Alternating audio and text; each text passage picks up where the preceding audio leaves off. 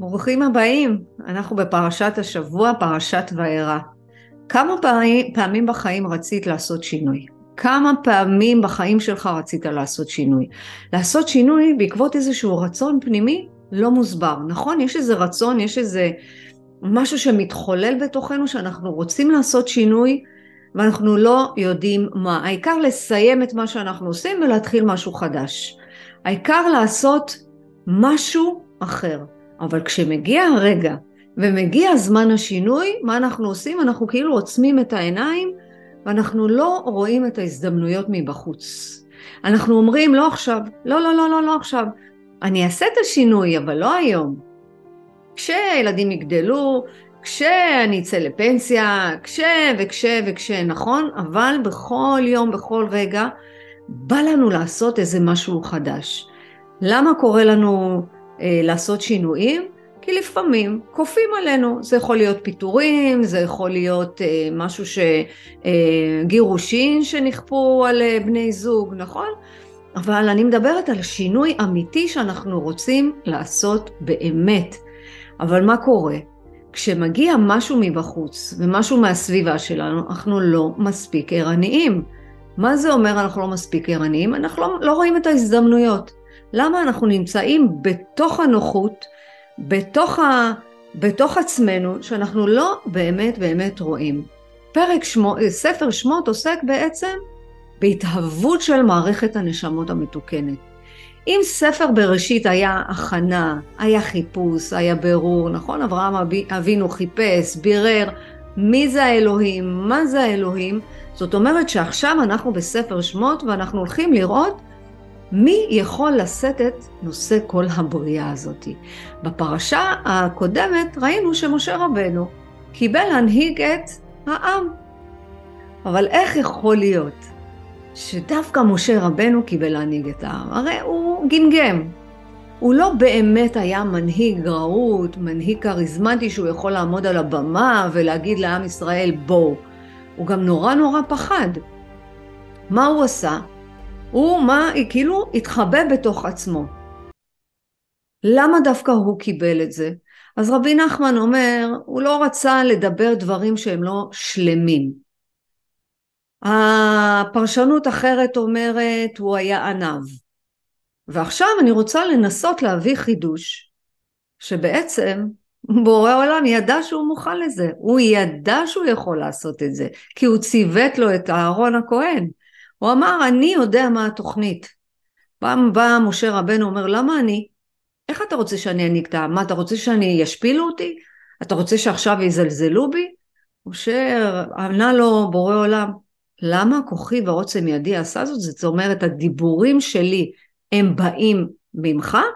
ממש ממש ממש לא. אני יודע מה נכון לך. אל תשכח שאני הבורא שלך ואני יודע את התוכנית של הבריאה השלמה. ככה גם אנחנו. כשאנחנו צועדים בדרך הרוחנית, אנחנו מתחילים להבין שהאיסורים הם רק חלק מהתמונה, זה לא התמונה הגדולה. אנחנו נמצאים בתודעה חלקית. מה זה תודעה חלקית? הכלי שלנו עדיין לא מוכן לראות את התמונה הגדולה. אז כשאנחנו חושבים שמה שאנחנו רואים או מה שאנחנו מרגישים זה הנכון, אנחנו בבעיה מאוד גדולה, אבל לאט לאט אנחנו מבינים, ברוך השם, תוך כדי הלימוד, תוך כדי הניסיון, תוך כדי פרשת השבוע, אנחנו מבינים שאנחנו לא באמת יודעים את התוכנית הגדולה של הבורא. ככה גם משה היה צריך לסמוך על אלוהים, הוא אמר לו, אני אתן לך את הארון, הוא יעזור לך. אתה תלך לפרעה. מה זה פרעה? פרעה זה פה רע. הוא אמר לו, איך אני אגיד לפרע הזה עכשיו דברים טובים, דברים שלמים, דברים שהם ממך? מה אתה רוצה שאני אגיד לו? תלך, אתה תסתדר. אתה תגיד לאהרון, אהרון יגיד לו, הכל יהיה בסדר.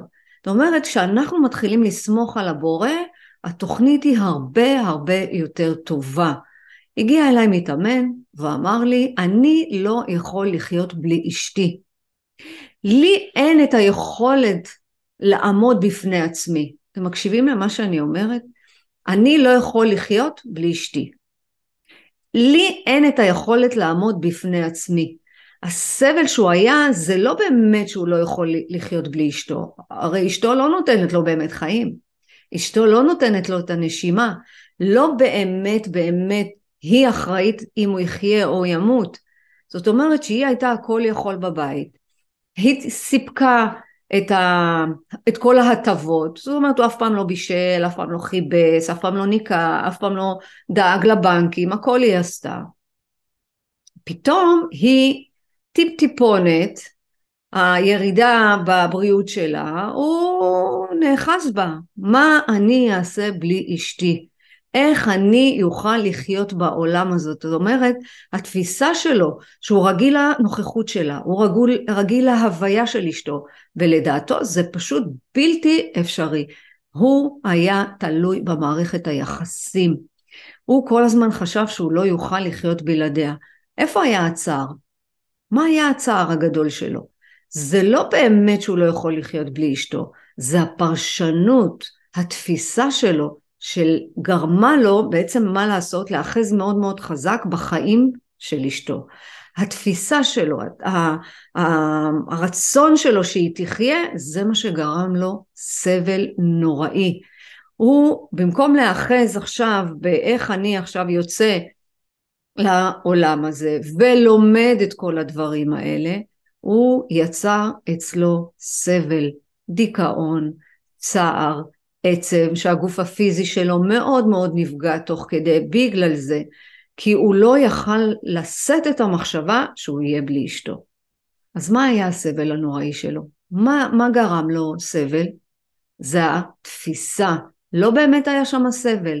לאט לאט ביקשתי ממנו, בוא תצא רגע מהאחיזה של אשתך שאתה לא יכול לחיות בלעדיה, בוא נהפוך את זה, תאחז באלוהים, בכוח עליון שהוא הנותן לך חיים. הוא יעזור לך להתמודד עם החיים, הוא ייתן לך עכשיו את הכוח, הוא גם יראה לך לאט לאט את הצעדים שלו. זה לא פשוט. זה לא פשוט מאדם שנאחז חזק חזק באשתו לעבור ולהאחז בכוח עליון שמה אין לו? אין לו את הראייה, הוא לא רואה באמת את הכוח העליון, הוא לא באמת יודע איך נראה כוח עליון, הוא לא יודע מה זה להאחז חזק בעולם הרוחני. אבל הוא למד לאט לאט, הדברים לא יקרו אם אנחנו נרוץ ואם נעשה אותם מהר. מה, זה לא יכול לקרות כזה דבר, לכן הדברים הם באים בשלבים. לאט לאט. וזה שהוא התחיל להאחז בבורא עולם, קודם כל אשתו, ברוך השם, הבריאה, אבל גם הוא הבריא, הוא הבריא את הנפש, הוא הבריא את הרוח, והוא הבין מה זה להאחז בבריאה, להאחז בכוח העליון, להאחז באינסוף, ואלוהים כל אחד כפי שהוא תופס אותו. ותמיד תזכרו, זה לא העשייה שלנו, אלא זה הדיוק. אם הוא הבין שהדיוק שלו עכשיו זה להאחז בכוח יותר גדול ממנו ולסמוך עליו, זה היה הדיוק שלו, וככה היה גם עם משה רבנו. ברגע שמשה רבנו שחרר את הכוח הזה ממנו, הוא שחרר את ה... אני אדבר עם העם, אלא אתה מדבר עם העם, דרך הארון, משהו בו השתחרר. ואז הוא הצליח להנהיג את, ה... את העם שלו, את העם שלנו, אותנו. זאת אומרת, אני רוצה שתשימו עכשיו חוק רוחני קבוע, המהירות לא קובעת, אלא הדיוק של הדברים. ועכשיו אני רוצה לשאול אתכם שאלה. איך אתם לוקחים את המנהיג הזה שבתוככם? איך אתם נותנים לו את האפשרות להנהיג לכם את, ה, את החיים? כי בכל אחד ואחד מאיתנו נמצא משה המנהיג. בכל אחד ואחד נמצא משה גם המגמגם, כי יש לנו את הדמות שנורא נורא פוחדת לצאת החוצה, ויש בתוכנו את המנהיג שיכול להנהיג יופי יופי את החיים. איך אנחנו לוקחים את זה, לוקחים את האחריות על החיים שלנו ומוסרים את זה לבורא עולם וסומכים עליו ומתחילים להנהיג את החיים שלנו. כשמשה אמר לעם ישראל, אמר להם, הגיע הזמן לצאת ממצרים. זה השינוי שאומרים לנו כשאנחנו נמצאים במקום ואנחנו לא רואים את ההזדמנות הזאת. הגיע משה, אמר להם, הגיע הזמן. בואו, תצאו החוצה, עכשיו אני לוקח אתכם. לא שמעו אותו. זה נקרא מקוצר רוח ומעבודה קשה. כאילו הם, הם היו כל כך עסוקים בנוחות שלהם, הם היו עסוקים במקום שלהם, למרות הקושי, נורא היה קשה להיות עבדים, אבל הם היו בתוך תוכם שהם אפילו לא הקשיבו למשה מה הוא אמר להם. ככה גם אנחנו. לפעמים אנחנו נמצאים בנוחות, ואנחנו נמצאים בקושי שאנחנו אפילו לא שמים לב מי בא לתת לנו את ההזדמנות הזאת. איך מכל דבר אנחנו נהפוך להזדמנות, איך אנחנו לוקחים את הסיפור הזה של משה רבנו, של עם מצרים, איך אנחנו לוקחים את הסיפור הזה ובכל אירוע שמגיע לפתחנו, אנחנו מיד נופלים לכעס, מיד נופלים לקושי. התוכנית שלנו מאפשרת לקדם כל יום בברכה בתור הזדמנות ללמוד ולאהוב. הכל עניין של תפיסה איך אנחנו יוצאים לעולם. איך אנחנו יוצאים לעולם? עולם של למידה, זה סימולציה, מעבדה של החיים. איך אנחנו לוקחים את המעבדה של החיים והופכים את זה לערך. איך אנחנו נותנים, איך אנחנו חומלים, איך אנחנו נמצאים בס... ב... ממש בסליחה לעצמנו ולאחרים, ואיך אנחנו לוקחים את הערך שנקרא אהבה, שזה הבורא, זה הבריאה, זה הטבע, כולו אהבה. לא משנה מה אנחנו נעשה בחיים האלה, הבורא יאהב אותנו. או שאנחנו יוצאים לעולם מתוסכלים, ממורמרים, או אנשים שמחפשים רק תענוגות החיים, ולאיך למלא את החשקים שלנו, שזה בעצם התאוות שלנו, הרצונות שלנו, הדמיונות שלנו. אז יש לנו שתי אפשרויות, לצאת לעולם ולהסתכל על העולם כלמידה, בסקרנות, איך אנחנו עובדים עכשיו על הפגמי אופי שלנו, איך אנחנו עכשיו יוצרים ממש מכל סימולציה הזדמנות לגדול, הזדמנות לפתוח, להתפתח, או שאנחנו יוצאים לעולם מהמורמרים, שכאילו כל העולם הזה חייב לנו, וכל מי שנמצא איתנו חייב לנו משהו, ואנחנו צריכים רק להתענג, ורק להיות בתאווה, ורק למלא את הרצונות שלנו, ובסוף מה יוצא לנו? תסכול מאוד מאוד גדול. אז יש לנו בחירה באיזה עולם להיות, כי הכל נמצא בתפיסה. המכות מצרים שהם קיבלו, דם, צפרדע, הרבה, הרוב, אלה מכות שהם נמצאים כל רגע ורגע בעולם הארצי שלנו. הדם זה משהו שעובר לנו, זה, זה הכעס, זה התסכול, זה הרגזנות, זה הקנאה, זה היצר הרע, זה הרגזנות. מה זה הדבר? זה המחלות שאנחנו נמצאים בהן, זה כל הזמן מחלות, שפעת, קורונה, זה נמצא גם היום, או כל מיני מכות אחרות, של חולי חס וחלילה בגוף, חס וחלילה גירושין, המוות, אובדן של מישהו קרוב, המכות במצרים, ככה גם בחיים. לא צריכים להיות במצרים. אנחנו פה כל הזמן, תסתכלו, אנחנו לוקחים את פרשת השבוע כדי שאנחנו ניקח ממנה ונלמד איך להוציא את עצמנו ממצרים. כמו שאומרים לי, כמה מכות עוד אני אקבל, וואי, לא מספיק אה, אשתי עזבה אותי, לא מספיק הבוס שלי חרא, לא מספיק הילדים שלי אה, לא מכבדים אותי, כמה עוד מכות, כמה, איזה בוס גרוע יש לי. כשיש קושי, והמכות מגיעות, זה בשביל שנתחיל לשאול שאלות, זה בשביל שנתעורר, הכאב בא לעורר אותנו. מכה במרכאות זה התעוררות. המכות האלה באות שלא נאחז בחיצוניות, שלא נהיה כל הזמן, איך, שנהיה עסוקים באיך אנחנו נראים, איך אנחנו נתפסים, מה חושבים עלינו, מה אומרים עלינו. כשאנחנו במצוקה נפשית פיזית, אנחנו מחפשים את אלוהים. אנחנו מחפשים להאחז במשהו שייתן לנו פתרון. בעולם הגשמי אנחנו מחפשים פתרון חיצוני. בעולם הרוחני אנחנו מבינים שרק אלוהים יכול לפתור אותנו מההתמכרות שלנו, רק אלוהים יכול להוציא אותנו מהמפח נפש שאנחנו נמצאים בו. משה רבנו העז כל הזמן לשאול שאלות, איך, מה אתה רוצה מאיתנו? למה אני כזה? איך שלחת אותי לזה? איך פרעה לא מקשיב לי? העם לא מקשיב לי? הוא כל הזמן שאל שאלות. גם אנחנו צריכים לשאול שאלות. כל הזמן לשאול שאלות. מה זה העולם הזה? מה מפריד אותנו לבין העולם? איך אנחנו מתייחסים לעולם? תראו, כשמישהו מרגיז אתכם ומישהו צועק, הצעקה זה תגובה פסיכולוגית בסך הכל. כי איך, איך הוא יתגונן? איך הוא יעשה, יעמוד ככה ויגיד תפסיק, תפסיקו לצעוק עליי? זה תגובה פסיכולוגית. מה אנחנו לומדים בפרשת השבוע, בקבלה, בתוכנית 12 הצעדים? זה להפריד מה קיים במציאות ואיך אנחנו מתייחסים.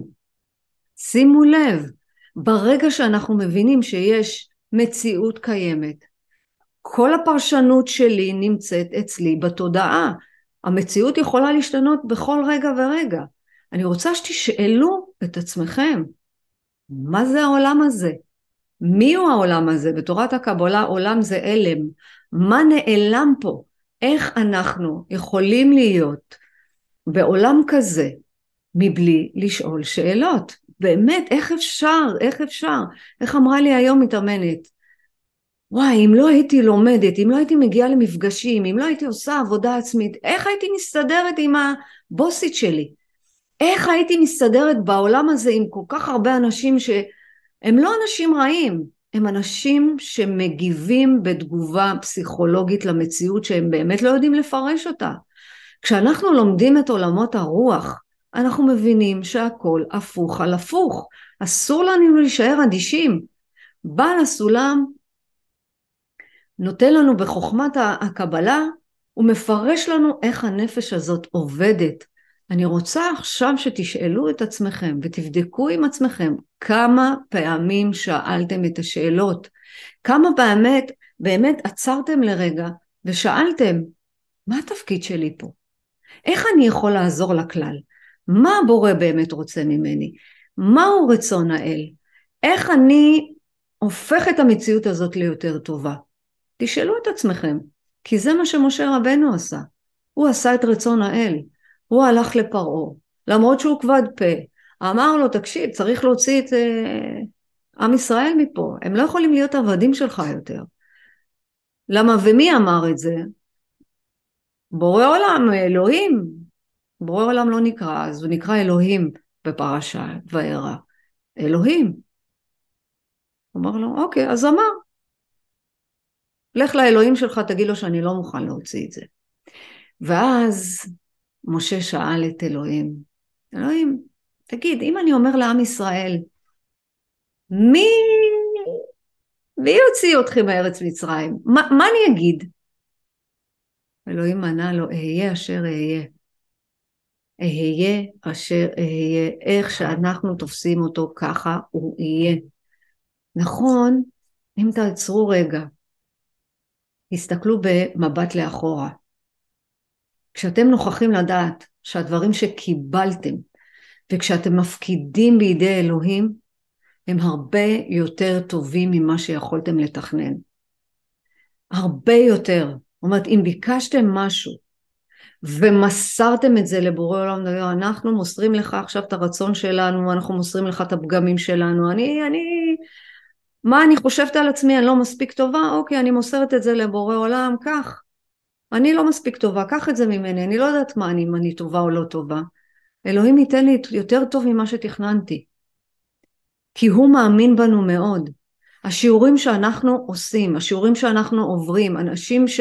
השיעורים שאנחנו עושים בח... ברמה היומיומית, פשוט הופכים אותנו ליותר סלחניים, יותר סבלניים, יותר אהובים, יותר חביבים. הסביבה לא תמיד מכירה את הצדדים הלא טובים שלנו. לא תמיד. אנחנו נורא נורא משתדלים להראות כמה אנחנו בסדר, כמה אנחנו טובים, אבל לא תמיד הסביבה מכירה בזה. אבל אלוהים מכיר בזה. אלוהים יודע את הצד הפחות נחמד שלנו, ואלוהים יודע גם את הצד הטוב שלנו.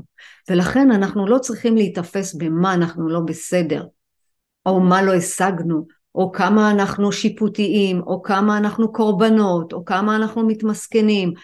אל לנו להיות במקום הזה, כי בורא עולם מכיר את שני הצדדים שלנו, של הטובים ושל הפחות טובים. והוא אוהב אותנו ככה, כמו שאנחנו, אבל ברגע שאנחנו עושים עבודה אה, עצמית, ואנחנו עובדים על הפגמים שלנו, אנחנו עובדים על החסרונות שלנו, מה אנחנו עושים? מתחילים להתעלות מתוך המקום הזה. מה עשה משה רבנו? הוא התעלה מתוך הפחד שלו של הגמגום, מה העם יחשוב עליו, איך הוא ינהיג את העם, הוא פשוט מסר את זה לבורא ואמר לו, אוקיי, אהיה אשר אהיה, אהיה אשר אהיה. מה שיהיה יהיה, אני עושה את רצונך ואני עושה את זה בענווה, ככה אנחנו צריכים להתייחס בחיים האלה. כשמגיע אלינו אירוע, אנחנו מסתכלים עליו ואנחנו אומרים, אוקיי, בורא עולם שלח לנו את האירוע הזה, הוא יודע מה נכון לנו, ומהתוצאה, מהאירוע הזה, בטוח יקרה משהו טוב. אין מצב שלא. כשאנחנו נותנים לאלוהים להיות אלוהים, ואנחנו לא מנסים להיות אלוהים, החיים הרבה יותר פשוטים. הרבה הרבה יותר פשוטים.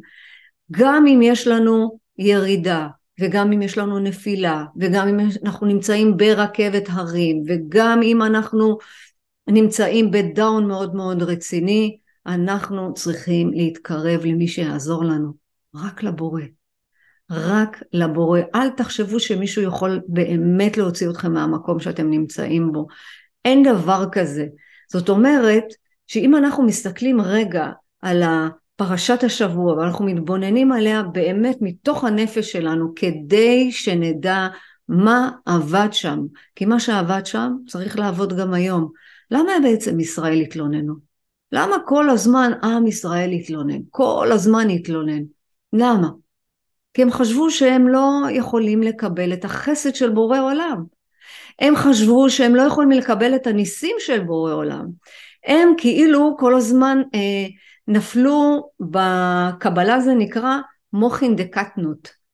גם אם אתם לא מבינים עד הסוף, אני זורעת לכם זרעים, ובעזרת השם, באיזשהו שלב, גם כשתלמדו קבלה, וגם שתקראו קצת, וגם שתפנימו, אתם תדעו שאוי, רגע, אני מכיר את זה, וגם אם עכשיו אתם מכירים, אתם אומרים, אה, יופי, אנחנו מכירים את זה. כי אנחנו ביסוד שלנו, בשורש שלנו, יודעים הכל. אנחנו, מה אנחנו עושים בגלגול הזה? נזכרים, לומדים, משפרים, מתחדשים, מתעוררים רוחנית. וזוהי תוכנית 12 הצעדים ברוח היהדות, להתעורר רוחנית. זאת אומרת שעם ישראל כל כך לא האמין בעצמו, הוא כל כך היה חלש, הוא כל כך דאג, שהוא כל הזמן מה?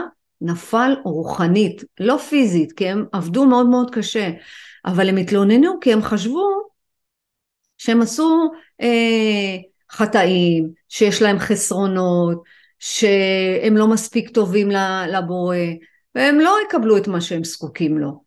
גם אנחנו קורה לנו את זה, גם אנחנו חוטאים בזה, שאנחנו חושבים שלפעמים כשקורים לנו דברים לא טובים, אז אנחנו לוקחים את האשמה עלינו. ואז אנחנו אומרים, אה הנה, אלוהים העניש חס וחלילה. מתאמנת חשבה שאם היא קיללה את השכן שלה והוא חלה, אז היא אשמה בכך. אמרה לי, אל תשאלי, קיללתי את השכן שלי והוא חלה ואני נשבעת, אני חושבת שזה בגללי. כי אני יודעת שאסור לקלל, אז בטח אלוהים העניש אותי עכשיו שאני נמצאת במצב הזה. ואז שאלתי אותה שאלה פשוטה, את אלוהים? אמרה לי, לא, מה פתאום, אלוהים, חס וחלילה. אז שאלתי אותה, אז איך את לוקחת על עצמך כזה דבר? איך את לוקחת על עצמך את החולי של השכן שלך? את יודעת מה היה בגלגול שלו? את יודעת מה הוא עכשיו צריך לתקן? את יודעת איזו הזדמנות גדולה יש לו? כי חולי זאת הזדמנות לשפר את החיים ליותר טובים. כן, כן, כן, שמעתם נכון. חולי זה לשפר את החיים ליותר טובים. זה לא להמשיך באותה דרך. כי החולי בא רק בסך הכל לעצור, לעצור את כל הרכבת ההרים שהייתם בה. אז אם חס וחלילה יש איזשהו חולי, וחולי הכי קשה שיכול להיות, זה משהו שצריך לתת לכם עכשיו התעוררות רוחנית. יכול להיות להתקרב יותר לבורא, יכול להיות אה, לחשוב, להתבונן על עצמכם יותר טוב, אולי לשנות כל מיני מידות שאתם לא טובים בהם, ש, שאולי הם כבר לא משרתים את הבריאה.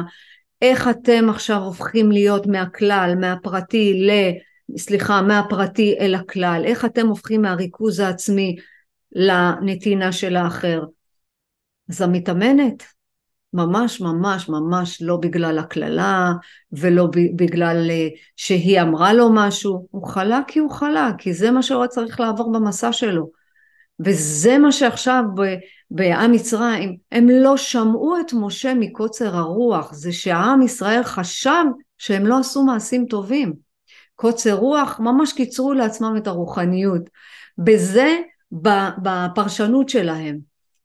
גם אנחנו עושים את זה כל הזמן, לא משנה, כל יום ולא משנה באיזה מצב אנחנו נמצאים, אנחנו מורידים לעצמנו את הרוח מהמפרשים. ככה. תסתכלו על עצמכם רגע ותגידו כמה פעמים אני, אני, אני, בידיים שלי, אני במחשבות שלי, אני בתפיסה שלי, מוריד לעצמי את הרוח מהמפרשים. כמה, איך רק בדיבור השלילי שלנו, שאנחנו מדברים לעצמנו ועל עצמנו, אנחנו צריכים להבין שזה יצר הרע. יצר הרע, מה הוא עושה? הוא מהצד, כמו הנחש שישב על חווה ואמר לה, תאכלי מהתפוח. לכולנו יש את הנחש הזה בתוכנו, לכולנו יש את יצר הרע שאומר, אז פשוט תפסיקו לדבר לעצמכם ועל עצמכם שלילי. תפסיקו לחשוב שאם לא הספקתם משהו, אתם לא בסדר. תפסיקו לחשוב שאם אם, אה, אה, לא הייתם בסדר בסיטואציה מסוימת, וכן, אנחנו לא מושלמים, אנחנו לפעמים גם לא עושים, עושים שטויות, אבל ככה זה קרה, ככה זה היה. אנחנו כל הזמן, כל הזמן בביקורת עצמית, בשיפוט עצמי.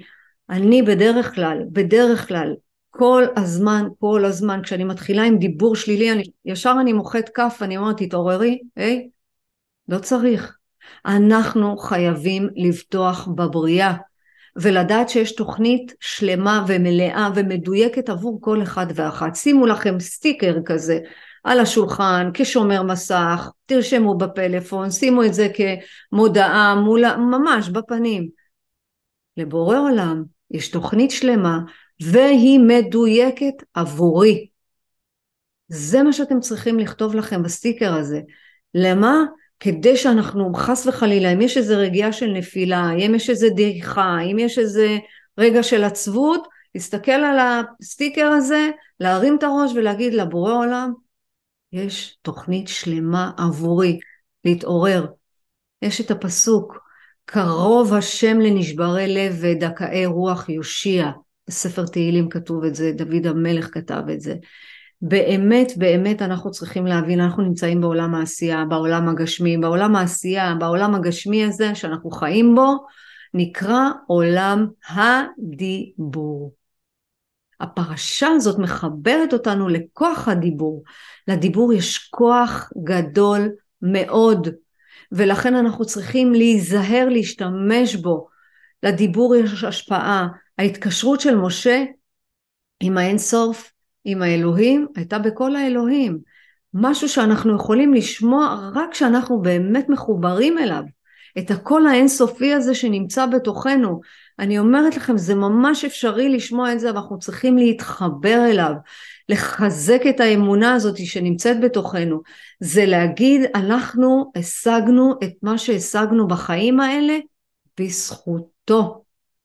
הוא נתן לנו את זה, הוא העניק לנו את זה, כל השפע הזה ממנו, כן, אנחנו עושים השתדלות, אנחנו לא יושבים על זרי דפנה, אנחנו נעשה עבודה יומיומית. העבודה היומיומית זה לחזק את האמונה, זה לעשות השתדלות בהכל, אבל התוצאה בידיים שלו. תוכנית 12 הצעדים אומרת, מספיק, אנחנו לא אלוהים, התוצאות לא בידיים שלנו, התוצאות אך ורק בידי שמיים.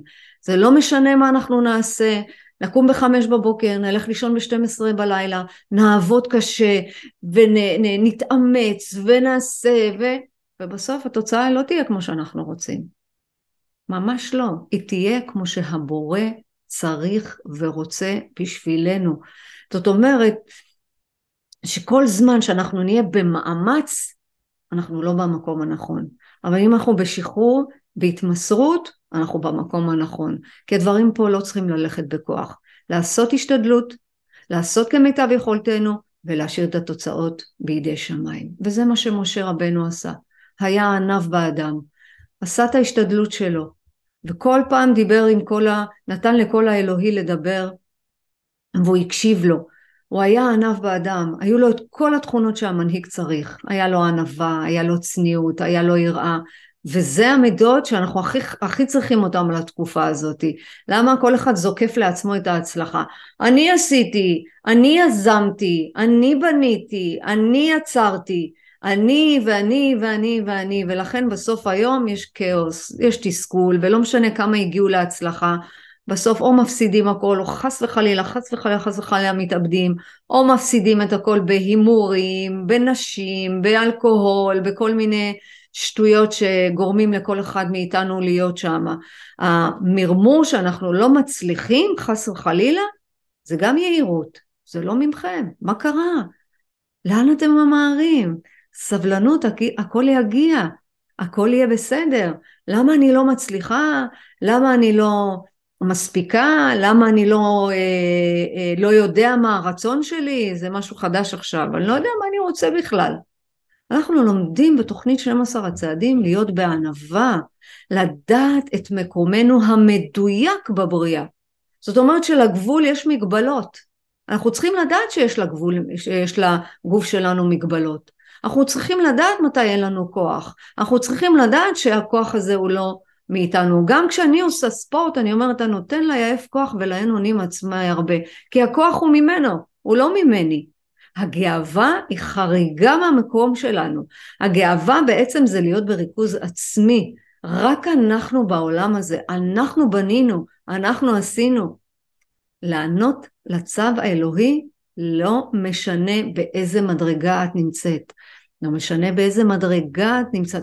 תזכרו תמיד שאנחנו מתחילים מההתחלה. איך אמרה לי מתאמנת השבוע מדהימה? אמרה לי, וואי, סיימתי לימודים, סיימתי צבא, סיימתי תואר, אז מה עכשיו אני מתחילה מנקודת האפס, אני מתחילה עוד פעם מההתחלה. נכון מאוד.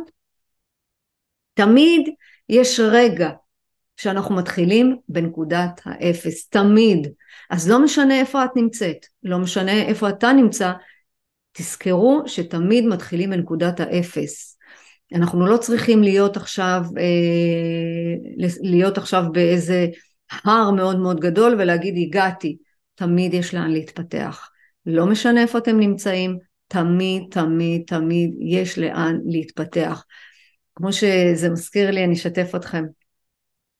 זה מזכיר לי כשהתחלתי את הדרך, אז uh, התחלתי לחפש כל קורס אפשרי, כל מורה אפשרית, כל... Uh, מה לא עשיתי? כאילו אמרתי, טוב, סיימתי את הקורס הזה, אני אסיים את זה, ואז אני אסיים את התואר, ואז אני אוכל להיות מאמנת. ואז אני, אוקיי, אז אני אסיים את ההרצאה הזאתי, ואז יהיה לי עוד כלי. כאילו כל הזמן חיפשתי עוד כלים, ועוד כלים, ועוד כלים, ואמרתי, כל כלי כזה יהפוך אותי למאמנת יותר טובה. אבל לא באמת, באמת זה, זה כן, זה מאוד עוזר ללמוד, שלא יהיה, אבל ה, ה, לרוץ ששם ייתנו לי את המענה, שבזכות זה אני אהיה יותר טובה, או שבגלל זה אני עכשיו אהיה הדבר הבא, זה קצת מכניס אותנו למרדף. וכל המטרה שלנו, התקופה הזאת דווקא, זה להפסיק לרדוף. להפסיק לחשוב שאם תעשו את הדבר הבא, זה מה שיוביל אתכם לדבר האחר. לא, לא משנה באיזה מדרגה אתם נמצאים, אתם תמיד יכולים להתחיל. להתחיל את הדרך הרוחנית זה להגיד, אני מבינה מה המקום שלי, אני יודעת את המקום שלי, אני מתחילה. ואיך להתחיל? פשוט להתחיל. לפסוע. גם כשחסרים לכם כלים, גם שאין לכם באמת את כל הידע, אל תגידו אולי, אולי אני אסיים את הלימודים ואז אני אצליח, אולי תהיה לי התעודה הזאתי ואז אני אעשה את זה. קפצתי, תאמינו לי, אני קפצתי ממקום למקום עד שהתעייפתי. כבר לא היה לי כוח. אבל עכשיו לאט לאט, לאט לאט, אני עדיין לומדת, אני התלמידה הנצחית, תלמידת הרוח הנצחית, תמיד יש לאן להתפתח, תמיד. אז להתחיל מהנקודה הזאתי זה להגיד, אני מתחילה ואני מוסרת לבורא עולם את הרצון שלי להיות הכי טובה שיש. אני מוסרת עכשיו את הביקורת ההרסנית הזאת שאני לא מספיק טובה. אני מוסרת לבורא עולם עכשיו את הרצון להיות הכי טוב. תזכרו שהענווה זה הרגע הזה שיש לנו תמיד תמיד תמיד מה ללמוד. בעל הסולם אמר, גשמיות זה מה שאנחנו תופסים בחושים שלנו, והרוחניות זאת המידה שאנחנו תופסים מחוץ לחושים שלנו. אנחנו לא יכולים באמת לתפוס את הרוח, אבל אם אנחנו מפסיקים, לפעמים אנחנו יכולים, גם עכשיו, עכשיו עכשיו, תיקחו, נעשה רגע תרגיל. תסגרו רגע את העיניים, תסתכלו רגע פנימה. סגרתם את העיניים החיצוניות, נכנסתם, פתחתם עיניים פנימיות, אתם תראו עולם שלם. עולם שלם, אתם תראו את הפנטזיות, את הדמיונות, את הרצונות, את כל מה שעובר בתוככם. זה לצאת מהחושים, זה לצאת מהתנועה הזאת של זמן ומקום, כי ברוחניות יש לנו שתי תנועות. אחת זה לצאת מהזמן ומהמקום, והשנייה זה האיזון של הרצונות שלנו. אנחנו כל הזמן צריכים לאזן את הרצונות. ב-12 הצעדים אנחנו יוצאים מהרצון העצמי של התאוות, של החשקים, של הדמיונות. אני לא אומרת שלא צריך להיות רצון עצמי, אבל אני רוצה שתיקחו את הרצון ותהפכו אותו לרצון להשפיע מה הבורא רוצה ממני, ואנחנו צריכים לשאול את זה כל הזמן. התאוות שלנו נמצאות בגוף, בגוף הפיזי. אנחנו צריכים לזכור, הגשמיות זאת לא המטרה, אלא מהגשמיות תנועה אחת מאוד מאוד חדה לרוחניות, שזה למקור שממנו הגענו. אז בואו ניקח נשימה עמוקה, ואני לוקחת עכשיו נשימה. ואני רוצה שתרשמו לכם את העצות לשבוע הקרוב. העצה הראשונה, לשים לב לכוח הדיבור. לשים לב לכוח הדיבור שזה לא שלילי והרסני. לבדוק שאתם מקדמים את עצמכם ולא הורסים את עצמכם. לא סתם אמרו חיים ומוות בידי הלשון. חיים מלשון חיות, מלשון אני בסדר, אני לומדת, אני מתקדמת, אני עכשיו במדרגה הזאת, אני אעלה למדרגה הבאה, אני אצליח, אני בת של אלוהים, אני מתפללת לאלוהים, אני יודעת מה נכון לי, והחיסרון, אני לא מספיק טובה. אוי, לא סיימתי את הקורס הזה, וואי, לא הקשבתי לה, וואי, לא הלכתי לספורט, אוף, אכלתי כל כך הרבה, אוף, נמאס לי כמה שטויות אני מדברת, אה, אני לא מספיק חכמה, אין לי תואר, אין לי... זה תקיעות, זה הרס עצמי, ובמה? בכוח הדיבור. אז לשים לב לדיבור. העצה השנייה, להתבונן על הדרך, להתבונן על הסיבות, להתבונן על העניינים, לשים לב למקום המדויק שלכם, לשים לב, תהיו ערניים, תהיו ערניים להזדמנויות שמגיעות אליכם. מגיע אירוע שהוא קשה, מגיע אירוע שלא פשוט לכם, הבעל החליט שהוא עוזב את הבית. זה קשה, זה קשה, זה קשה, אבל בואו תהפכו את זה להזדמנות. איזה הזדמנות אני צריכה ללמוד מתוך זה שהוא קם ועזב את הבית. מה עכשיו אלוהים שולח לי? איזה יכולות אני יכולה לפתח בזכות זה? איזה עכשיו, עכשיו, עכשיו, איך אני יכולה להיות בהשפעה בזכות זה? כי ליפול לדיכאון, ליפול למרמרה ולהגיד החיים הם דרק, זה הכי קל. אבל איך אתם הופכים כל אירוע להזדמנות, למתן חסדים, לנדיבות, לנתינה, לאהבה. העצה השלישית והסוד הכמוס של הפרשה זה לפתוח את מגירת האמונה בנפש. האמונה הזאת שמגשרת בין תפיסת עולם שחייבים לי, וכולם צריכים לעמוד בציפיות שלי, וכולם צריכים לעשות את מה שאני אומרת, וכולם צריכים להיות בדיוק כמו שאני רוצה, לבין תפיסת העולם, מה התפקיד שלי בעולם הזה. פה אני פועלת לפי החשק שלי, ופה אני פועלת לפי הערך שלי. האם אני בתפיסת עולם של החשקים שלי או של הערכים שלי? תשימו לב לזה.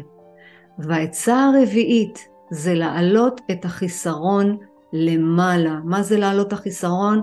אני בשליטה, בורא עולם אני מוסרת לך את השליטה שלי. אני מפחדת למסור לבורא עולם את הפחדים שלי. אני בחרדות, בורא עולם, קח ממני את החרדות האלה. כל דאגה, כל רצון, הוא יטפל בזה, כי הוא כל יכול. זה הכלל הכי גדול שיכול להיות. בורא עולם הוא כל יכול, אלוהים הוא כל יכול, כוח גדול הוא כל יכול, כוח עליון הוא כל יכול, אין סוף הוא כוח עליון, כל יכול. זאת אומרת שאיך שאנחנו תופסים אותו, הוא הכל יכול. זה שברא את הבריאה. אנחנו הנבראים. אז מה זה יקרה? זה בידיים שלו. הוא יטפל בזה, תמסרו לו את זה. ואתם יודעים שאני ברוחניות מעשית. אין, אין דבר כזה לצאת פה בלי תרגיל רוחני נפשי, ואת התרגיל הזה לקחתי מתוך הספר של אורנה בן דור, של אה, פרשת השבוע. התרגיל הנפשי הרוחני שאני רוצה שתיקחו לכם לשבוע הקרוב, לבדוק בכנות באמת. האם אתם יהירים? האם אתם חושבים שכל החוכמה שלכם הגיעה ממכם, או שאתם יודעים את מקומכם בבריאה? ואם כן, אני רוצה שתבדקו טוב טוב טוב. מה המקום המדויק שלכם בבריאה, כדי שנדע אותו ולא נזדקק יותר ליהירות. זאת אומרת שאם אני עכשיו עונה על השאלה הזאת, האם אני באמת יהירה?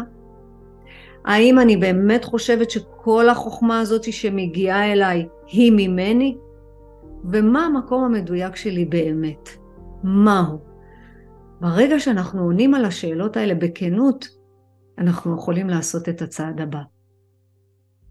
אז כולי תקווה שפרשת השבוע הזאת תהיה טבועה וטמונה בתוך הלב שלכם, לא רק בשכל